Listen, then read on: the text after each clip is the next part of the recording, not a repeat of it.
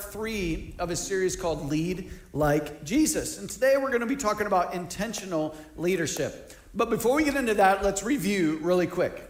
This series is all about becoming a better leader. Why? So that we can lead ourselves, our homes, whatever God has put in our hands in a way that honors Him. And why is leadership important? Because there's a vacuum for leadership in the world today, and it's in the church to do, it's in the church too. God needs leaders. He calls people. He needs us to say yes to Him and follow Him with all of our hearts, right? For whatever reason, and I don't know why, God chose to use people. And sometimes I know myself, and I know how how um, how fickle I can be, how unreliable I can be sometimes. And I'm like, God, why in the world would you choose to use someone like me? Has anybody ever thought that? But the fact remains that all throughout Scripture and all throughout human history, God has used people. He's used people. And so we need to be better leaders. In Matthew chapter nine, we've talked about how Jesus saw the crowds and He had compassion on them. Why? Because they were like sheep without a shepherd. And so Jesus looked to His disciples and He said, pray that the Lord of the harvest would send more workers into His harvest field, because the harvest is great, but the workers are few. And so that leader that we've been talking about throughout this series could be you.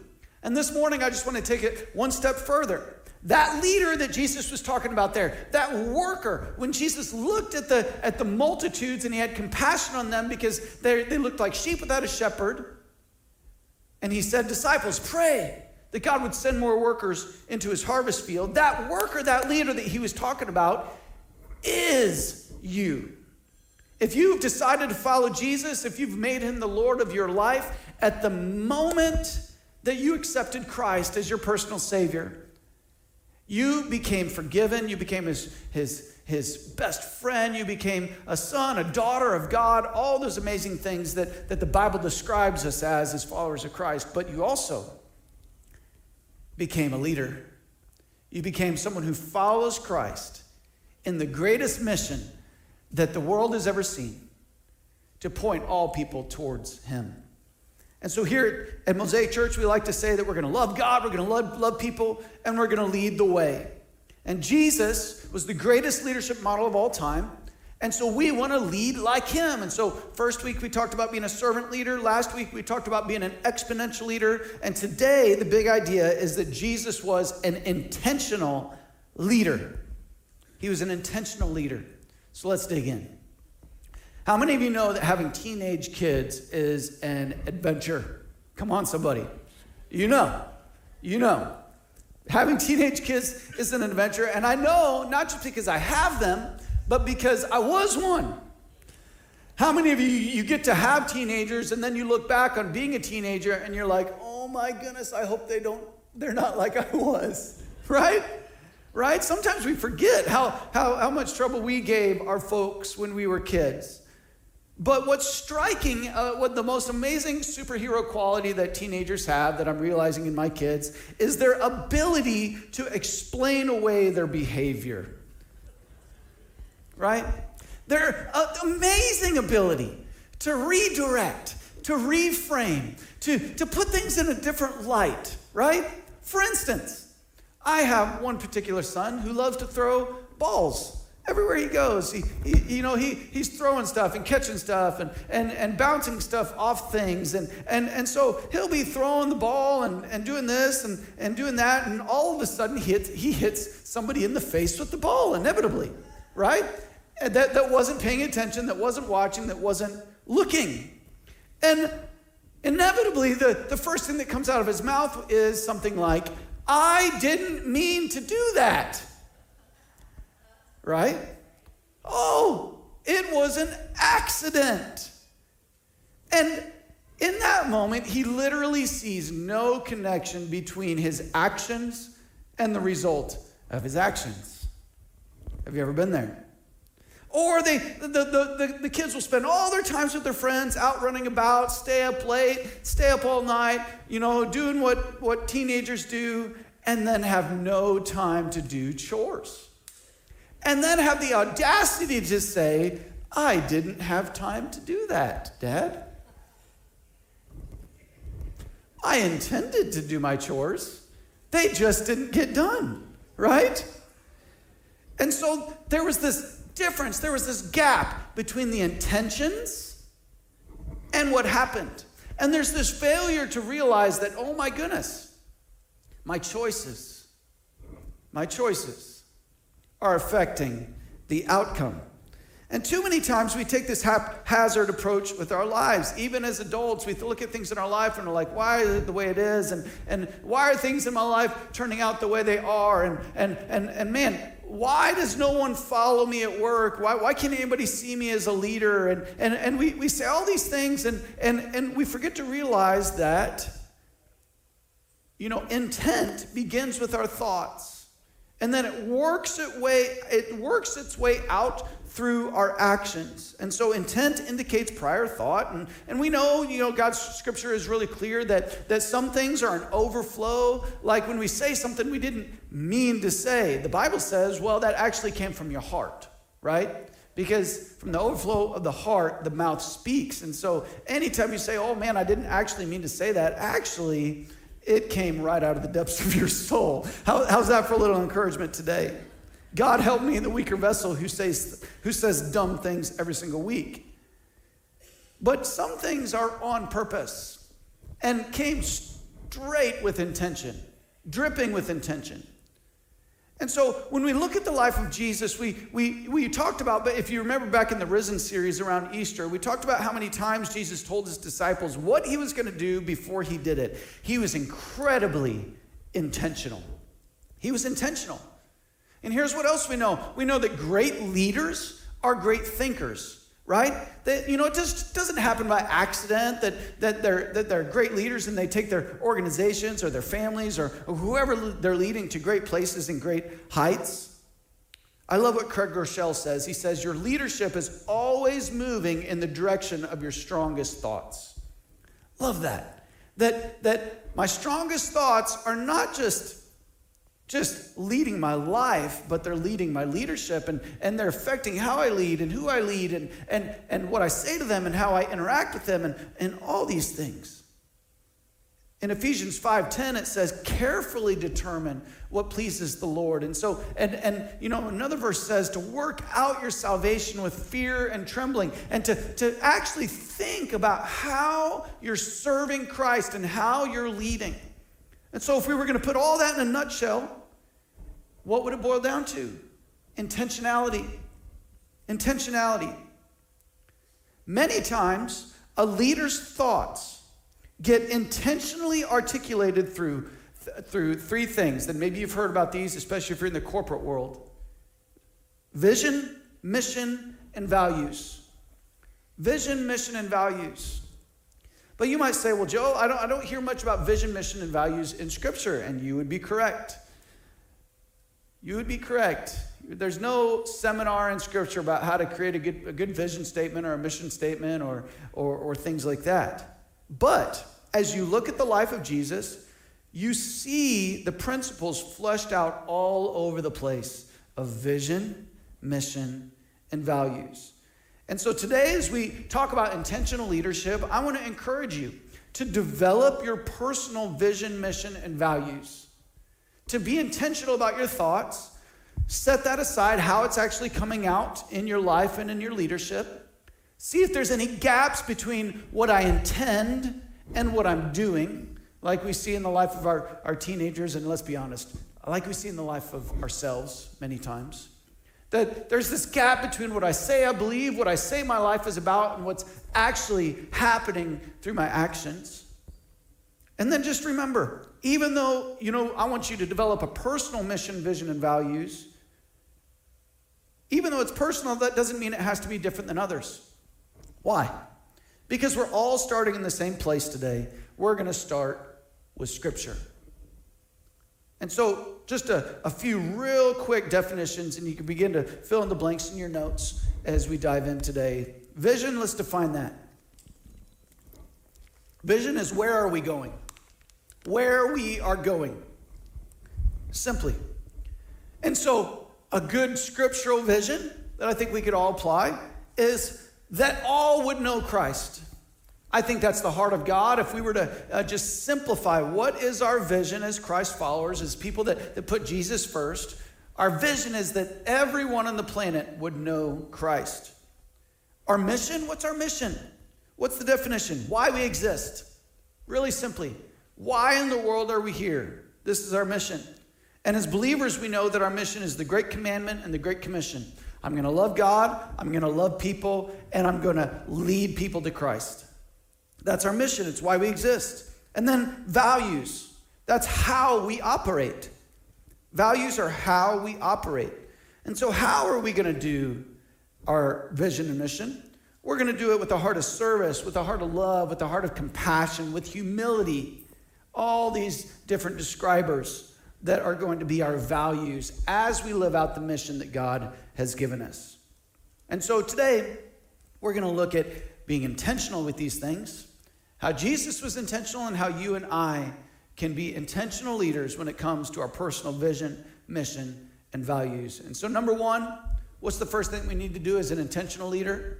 We need to understand the big picture. We've got to understand the big picture.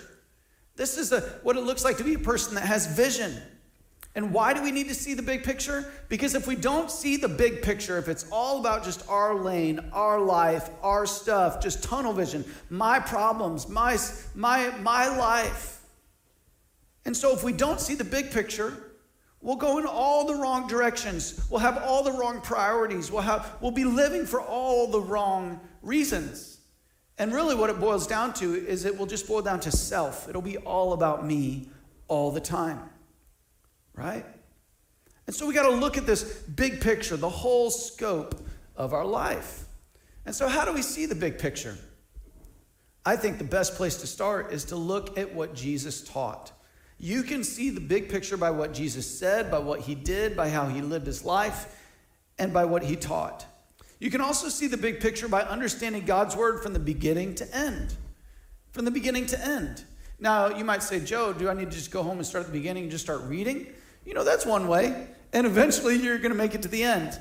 You know, I'm, I, I think I shared a few weeks ago, I was proud of my, my oldest son. The other day he came up and he said, Dad, I finished reading the Bible. And I'm like, dude, that's awesome. And we celebrated. But he started that journey years ago, right? And so it took him years to get from to beginning to end. And man, we, we, we, uh, we're happy for that.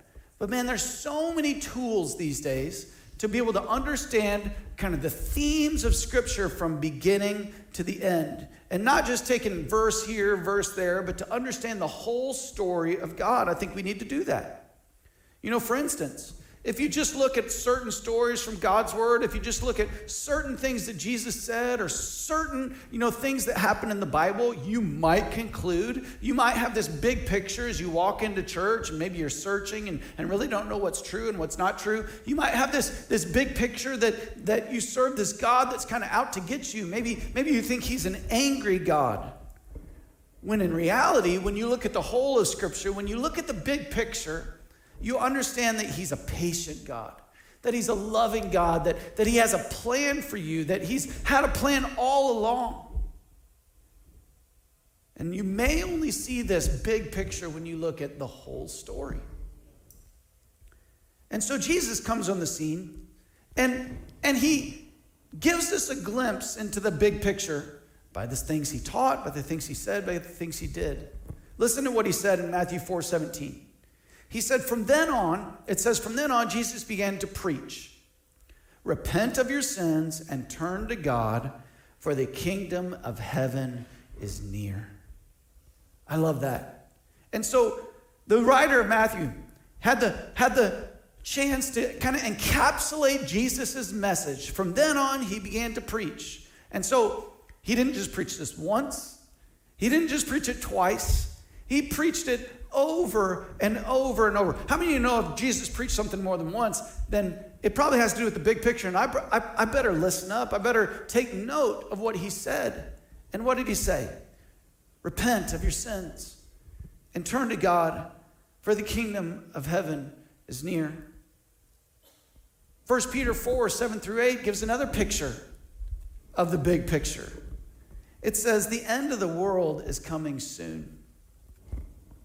Maybe you came today and you're like, Joe, I'm, I, it's hard for me to worry about the end of the world. I, I'm, not, I'm having enough trouble with my life right here, right now, as it is. My family, my job, my, my stuff. Just hold on. The big picture is going to help. So the end of the world is coming soon. Therefore, that's a big word.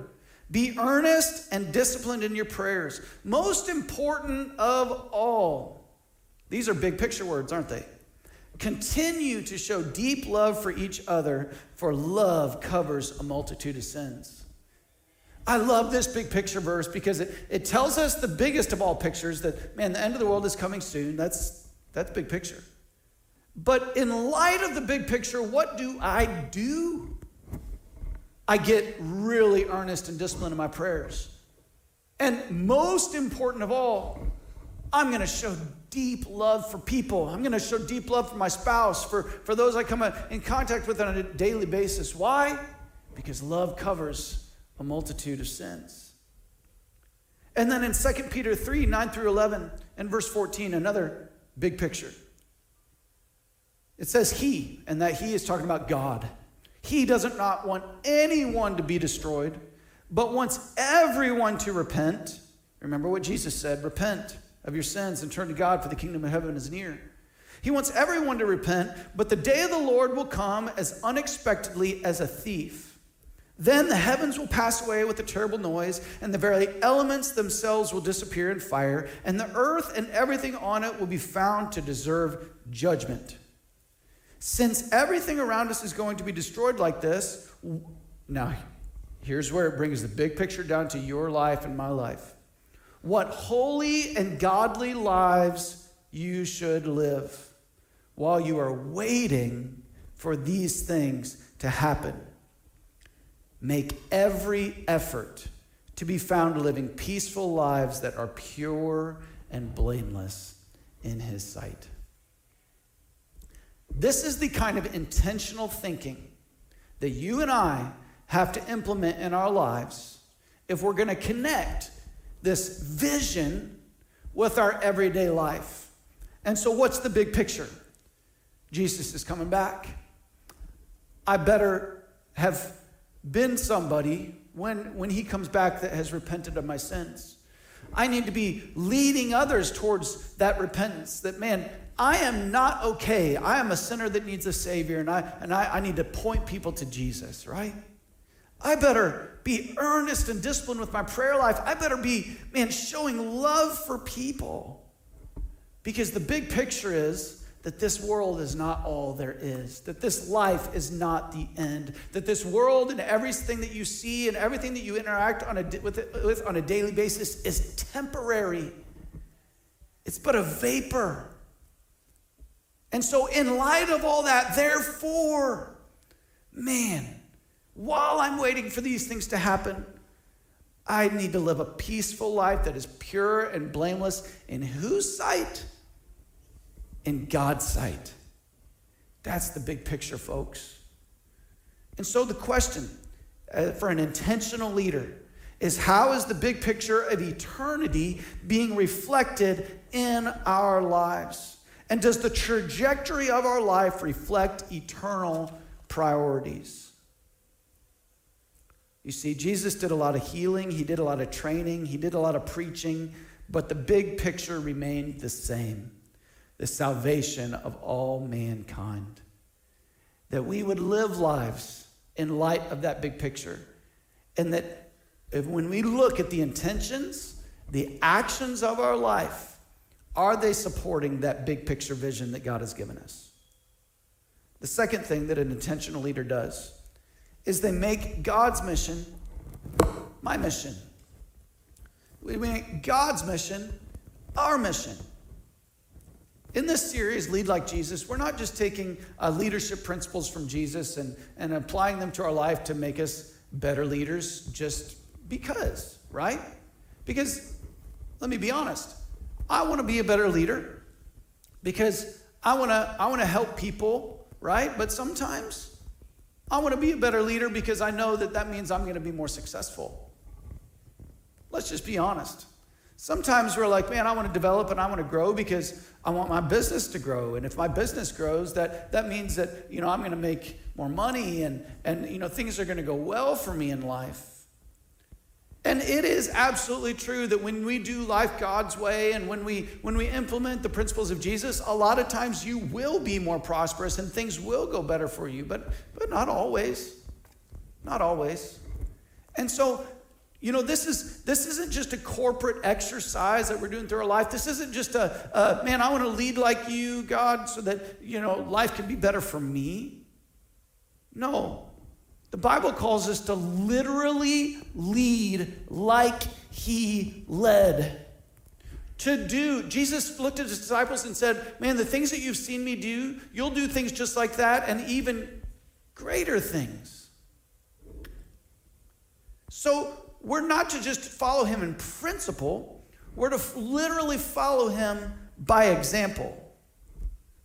Can I just give you a challenge today? Finding your own path is way overrated. Way overrated. Finding your truth, which I, I can't, I don't even know what that means. Way overrated. Figuring out just yourself. And although it, it is it is a good thing to figure out how God made you and how he made, and we'll talk about that, but but super overrated. You know what's even better? Making God's mission my mission. To get on track with Jesus, to do what Jesus did, to follow the greatest leadership model of all time. The Bible says it like this in Colossians three three. It says, "For you died to this life, and your real life is hidden with Christ in God." I love that. That the old is gone, the new has come. I'm, I'm hiding my old life. It's gone, it's away, and now I'm going to be hidden in Christ, and I'm going to make his mission my mission. And so we all have a shape. We all have a unique way that God has made you. And so that means we have a unique way of contributing, but we're all contributing to the same mission. And so big picture, this life is not the end. We need to repent. We need to turn towards God. We need to live lives for him. The mission, right? Man, I need to tell others. I need to, to point people towards Jesus. I need to make Jesus famous.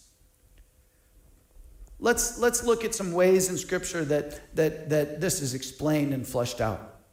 In Philippians chapter three, verses seven through eleven, Paul said it like this. He said, "I once thought these things were valuable, but now I consider them worthless because of what Christ has done.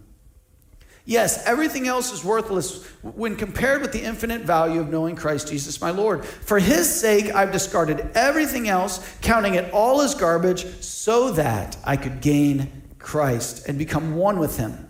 I no longer count on my own righteousness through obeying the law. Rather, I become righteous through faith in Christ. For God's way of making us right with himself depends on faith. I want to know Christ and experience the mighty power that raised him from the dead. I want to suffer with him, sharing in his death, so that one way or the other, I will experience the resurrection from the dead." Paul was so consumed with Jesus, with putting a smile on his face, with knowing him, that he counted all the other accomplishments and successes in life worthless in comparison with knowing Christ. Peter said it like this in First Peter four, one through two.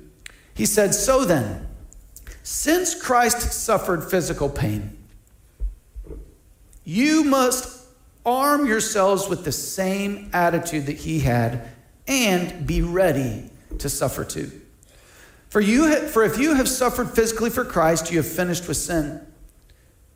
Underline this next part, because most of us won't be able to relate with suffering physically for Christ. Most of you probably, now, no promises, but most of you probably throughout the rest of your life will never literally suffer physically for Christ at the hands of another. You know, like some of our friends in the Middle East are doing right now, where they're literally dying for their faith. You probably won't be faced with that decision in life. Who knows what the future will hold, but you probably won't. But listen to this next part. You won't spend the rest of your lives chasing your own desires, but you'll be anxious to do the will of God. Man, what a better descriptor of making God's mission my mission. God, I don't want to chase my own desires the rest of my life. God, I literally want to see the big picture. I want to make your mission my mission. And I want to I want to be anxious to do your will. Now, the specifics of, of suffering for Christ and, and things like that may be different from life to life to life. And I'm glad that every single believer of in Christ wasn't martyred for their faith. Otherwise, they would have just all been gone. No, no, some of them had to live. Some of them had to continue to preach the gospel. Some of them had to plant churches and keep those churches going. And, and then their sons and their daughters had to keep it going and say yes to the call of God and yes to the call of faith. And, and so, you know, it's it's not God's will. But the, the principle is true. That if I'm going to follow Christ, I need to be ready. I need to be ready to suffer for following him. The timeless principle there is that there's always a personal cost to following Jesus. And if you're going to make God's mission your mission, if you're going to do what Jesus did, preach the gospel, share your faith, live the life, be pure and blameless, there's a cost to following Jesus. There's a cost. That cost can be fleshed out in a lot of different ways in your life.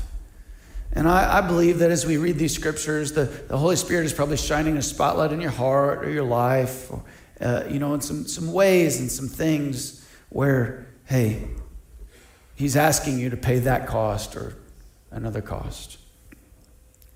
The third thing that we need to do as we try to be intentional leaders like Jesus was. We don't want to just be people who have good intentions, but we want to get it into our life. And so this is the big how.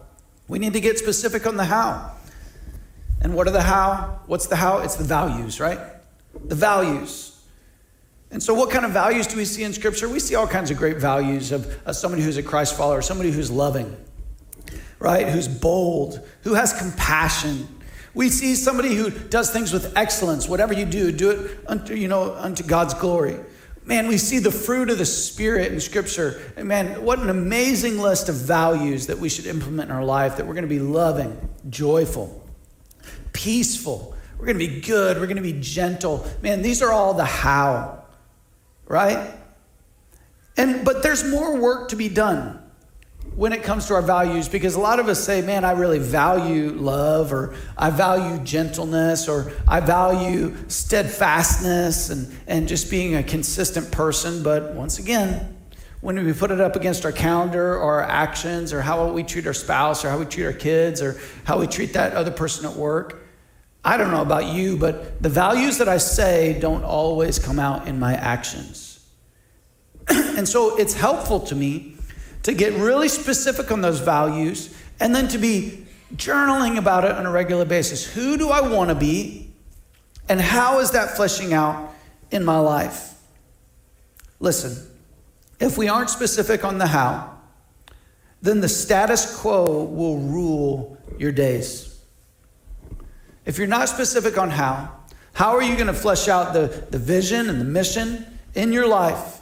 Then the status quo will rule your days. Your values, they guide your heart as well as your actions. That's why, you know, when we when we unpack here at Mosaic Church how we're going to love God and how we're going to love others and how we're going to lead the way, we get really specific. So when we say we're going to love God, what does that mean? It means it's not about us. We're here to make Jesus famous. That's what loving God looks like, that we're going to say less of us and more of him. What else do we say? We say that everything we do is for Jesus and deserves our utmost effort and excellence. That's what loving God looks like. We're going to be excellent in what we do.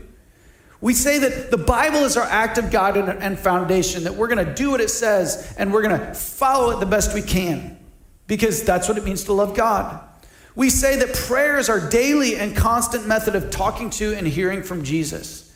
It's one of the primary ways that we love God. So much of, so many of us look at at, at prayer as a, as a thing to check off the list or a duty to just just you know regularly do. No, no, it's a it's a way that we love God. We talk to him and we tell him how much he means to us, and, and we love him in that way. How do we love others? Specifically, what does that mean? It means that we're going to do things that no one is doing to reach people that no one is reaching. We're going to go out of our way to show Jesus to people and to make a difference. We're going to remember that, man, we're never going to lock eyes with somebody that doesn't matter to God. Yes, that jerk at work, that E G R, the extra grace required person in your life, they too matter to Jesus, right? And so I'm going to repeat these values to myself over and over because my values are going to affect my actions. I'm going to remember that freely I've received, so I'm going to freely give. I'm not going to be a stingy person. I'm going to be generous with my love, and generosity is going to be a hallmark of my life. When, man, when I'm going to love others, I'm going to remember that a non-serving Christian is a contradiction in terms. Jesus came to serve, so I'm going to be somebody that serves. Not just at church, once a month during my serving opportunity, whatever that might be. And man, I thank you to everybody that serves here regularly at Mosaic Church. Man, you, you make it happen. But I'm going to have a heart of a servant towards my spouse and my kids and my coworkers. And like I said earlier, I'm going to implement the fruit of the Spirit in my life. It's going to be the standard in my relationships. And anytime I'm having a, a relationship kind of gone haywire in my life, and, and guess what? That happens to me almost weekly, where there's some relational tension with somebody and I've got to navigate and, and I've got to temper my, my, my thoughts and my actions and my attitude, and, and I've got to I've got to repeat to myself the fruit of the Spirit. I'm going to be loving. I'm going to be gentle. I'm going to be, right? I'm going to be joyful. I'm not going to be a downer. I'm, I'm going to try to lift others up. You got to get specific on the how. And then how are we going to lead the way? Get specific. That's why we say that everything rises and falls on leadership. If I don't tell my friends about Christ, who's gonna? It says it really clear in Romans. How will they hear if no one tells them? So this is where the rubber meets the road. The values are gonna, are gonna be things that I actually do, not just things that I say. I'm gonna remember that everyone has influence. I have influence and you have influence. And so I've gotta use my influence to do my part, right? And so I wanna encourage you, just like we have these kind of, you know, for lack of better terms, taglines or, or ways that we unpack the vision and the mission and the values, you know, here at our church. What's it going to be for you? What's it going to be for your family? What are the values that you want to actually live out? When's the last time you wrote them down? When's the last time you got specific? When's the last time you looked at your actions versus your values and, and kind of lined them up a little bit? Let's look at some scriptural examples as we close today. In First Peter five, or one, five through eight, he says like this, in view of all this, right? And so I love those these little connecting statements, because he's saying basically in view of the big picture, in view of God is, in, in view of who God is and, and all that he's done, make every effort to respond to God's promises. Supplement, and he gets really specific on his values here. Supplement your faith with the generous provision of moral excellence. Man, that's a statement in our world today. That there are excellent morals and less than excellent morals. And so he's saying, now I want to I want to be excellent in my morals. And moral excellence with knowledge, and knowledge with self-control, and self-control with patient endurance, and patient endurance with godliness, and godliness with brotherly affection, and brotherly affection with love for everyone. Man, Peter just listed the values that he wants to implement in his life in a very specific and real way. The more you grow like this, the more productive and useful you will be in your knowledge of our Lord Jesus Christ. Love that. Love it. And so, what do I see here? Man, I want to I want to put words to my actions. I want to be clear. I want to be intentional. I want to be honest. I want to use scripture, but I want to know what my values are. Listen to how Paul says it in First Corinthians nine. He says, don't you realize that in a race, everyone runs, but only one person gets the prize. So run to win.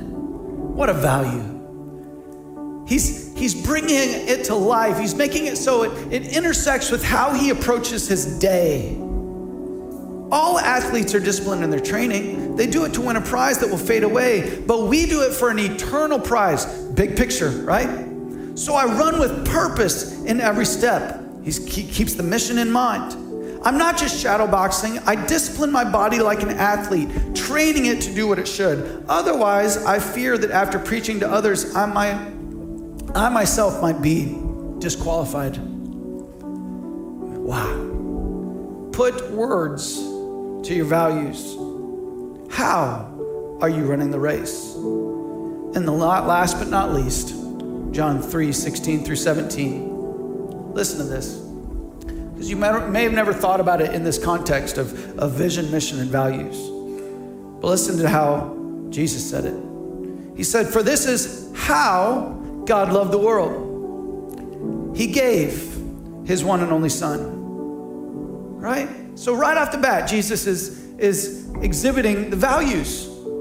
This is how God loved the world. He gave his one and only son so that everyone who believes in him will not perish, but have eternal life. There's the vision. God sent his son into the world, not to judge the world, but to save the world through him. And there's the mission. How distinctly, how clearly have you determined your own personal mission, vision, and values? And how are they fleshing out in your life, in your leadership, in who you are, in your schedule? Man, it's been said that the way that you can tell what's most important to you, li- to you in life is to look at your calendar and your checkbook, right? Because your schedule and, and where you put your resources and your time and, and your, your money are really gonna tell you what's most important to you. And I just love that when Jesus comes and, and, and he tells what it's all about, he said, man, God so loved the world that he gave his one and only son, so why that you and I could have a personal relationship with him. If you could bow your heads and close your eyes today. If that's you today, if you're like, Joe, I need to, I need the first implementation of values in my life, it needs to be to, to have a relationship with Jesus Christ. And that, that's me. I, I want to begin a relationship with Jesus Christ today. Maybe you've been coming for a few weeks, maybe you've been listening online, and, and it's time to start following Christ. It's time to get on God's page instead of your page. It's time to, to, because Jesus surrendered everything for you, for you to surrender everything for him. If that's you today and you'd like to begin a relationship with Jesus, no one looking around, but just between you and God, just raise your hand and say, God, that's me. Jesus, I wanna, I wanna start following you today. Amen. Amen. Maybe you're here today, second group, and you say, Joe, I've had a lackadaisical approach to my to my vision, mission, and values in my life. And it's it's time to get a little bit more intentional. It's time to lead myself in more intentionally. It's time to lead my life more intentionally and get really clear in how God's word is going to intersect with my daily life. And you just want to make a commitment to do so. If that's you, um, if you could just raise your hand with me today. And, and we're going to pray a closing prayer. Amen. Let's pray together as we as we finish this talk. God, we need you. I pray for those that raise their hand to accept you as their Lord and Savior. God, I pray that right now at their seats, they can just believe that you died on the cross for them, that you rose again on the third day. God, that they confess that they're sinners and they need a Savior. And they accept that free gift of salvation that you've awarded to them, that you've afforded to them by your death on the cross. Thank you for dying in our place. Help us to follow you every day for the rest of our life in Jesus' name. And God, for those of us that, that just want to tighten it up, God, we want to we want to get more vigilant in how we run, in how we implement your word, and how we do we pursue your vision and your mission and, and implement your values into our life. God, I pray that we aren't just saying things, but that we're looking at how it's actually being fleshed out in our life and that we implement your vision, your mission, your values in how we live. In Jesus' name, amen. Thanks for joining us online at Mosaic Church. We hope today's message was life-changing and useful. For more info, visit mosaic cincinnati dot com.